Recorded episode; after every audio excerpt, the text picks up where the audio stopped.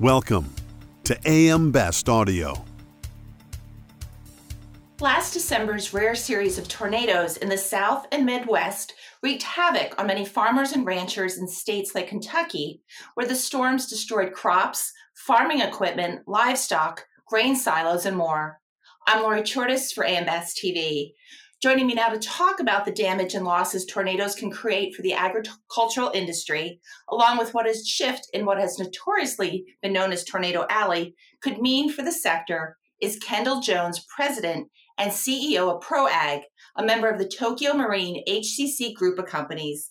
Kendall, welcome. Thanks so much for joining me today.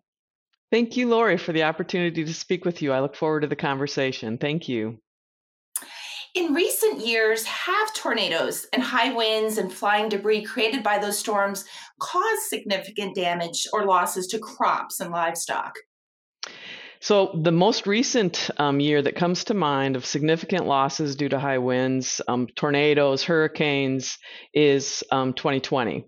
And so, very recent year, obviously, in August of 2020, you may remember the Midwest derecho hit Iowa, Illinois, it was a 700 um, mile swath of uh, winds in excess of 70 miles per hour. The most significant damage occurred in Iowa, in Illinois, uh, to crops like corn and soybeans. Um, approximately $800 million of damages to crops in Iowa, where the insurance industry paid covered about $600 million of those losses.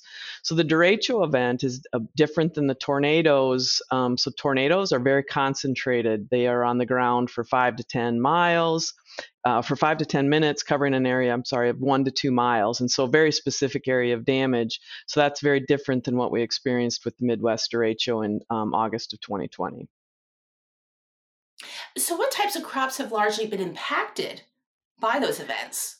So significant winds um, impact obviously the four largest crops covered by the, in the U.S. So the four largest crops insured in the U.S. are corn, soybeans, cotton, and wheat. And so when there are significant wind events hitting the acres, um, that's the damages occur. The significant damages occur to those four crops. Scientists say Tornado Alley is shifting or widening to the south and east. If such a shift is occurring, what could that potentially mean for farmers, ranchers, and crop insurers? So it's um uh, I I don't know if the shift is happening. I'm not an expert in that area, but my um I can provide you some insight. So I do believe if it's shifting to the east, we will see changes um, in the in the risk profiles to farmers. And so, for instance, if it's a truly shift east, we would see less um, damage to a crop like wheat, but corn and soybeans would con- continue to see um, damages grow because corn and soybeans are um, grown all the way to the East Coast. Are there other types of crops that may start to see fewer claims if Tornado Alley shifts away from certain states or regions of the U.S.? In particular, wheat would, because so wheat is not a significant crop once you uh, uh, start moving east of Kansas and Missouri. Once you once you push further east from that, wheat is grown, but it is not a significant um, portion of acres as it is in the Midwest. What potential changes could that bring about for crop insurance, perhaps in terms of pricing, underwriting, or other types of changes? So that's a great question. I, I think um, so. Wind has been a covered peril so I don't I don't see the product, the underlying product changing, but from a rate perspective, as losses increase, obviously that would get incorporated into the um, pricing models, and we would see rates go up or down, all depending on the performance of the individual crop. What have been some of the lessons learned for crop insurers from recent events, such as last year's series of tornadoes in the South and Midwest and other recent tornado activity? I think we've learned that we need to improve our models. Um, as I said, wind has been a covered peril for a very long time, but as it's um, grown outside of just a tornado event and expanded into more hurricane damages, that requires us to refine our loss procedures, make sure our data is getting captured accurately according to the loss, and make sure we know what that damage was caused by. Was it wind? Was it hail? Was it rain? So we have to we have to improve our models, but I think we have a good um, our foundation is very strong and there's not significant work we have to do other than incorporating that data accurately. In addition to damage or potential loss to crops and livestock, What other types of losses can tornadoes create for farmers and ranchers? Well, an example is in the Midwest derecho of um, 2020. Um, obviously, significant property damage occurred, and so farmers lost their grain bins. So storage was lost, and so for those that were able to harvest some crops, that created further problems um, for them. Then you think about the grain elevators that got damaged. Uh, roadways were damaged. So significant infrastructure problems can occur in a high wind event, whether it's a tornado or hurricane or a derecho. It can cause a lot of infrastructure problems for farmers. So, how is ProAg working with your clients to protect crops, farms, equipment, and more from potential losses caused by tornadoes?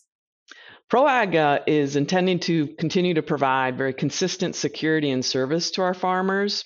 We um, um, pride ourselves in being very quick um, to respond to disasters and significant claim events with accurate service or accurate claims payments and quick service so that farmers can get back into the business that they need to. So, whether they have to repay their operating loans very quickly or just have cash flow on hand. So, we're very proud of that. And I don't see us changing anything um, from that perspective. We will incorporate more technology. We're continuing to use leverage technology to understand quickly where was the event, how severe was it, what specific policies of ours were impacted, so we can notify our loss adjusters and we can quickly dispatch them.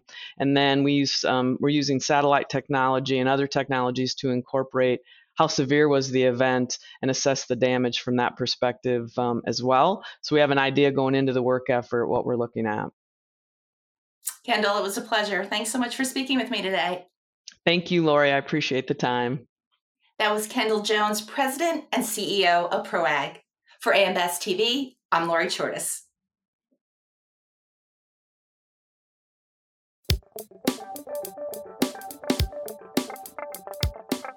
Looking to get the full attention of the insurance industry? We have the platforms that will do just that. Whether it be AM Best TV, AM Best Audio, Best Review Magazine, or Best Day. Find out more by calling AM Best Advertising Sales at 908 439 2200, extension 5399, and have a great day.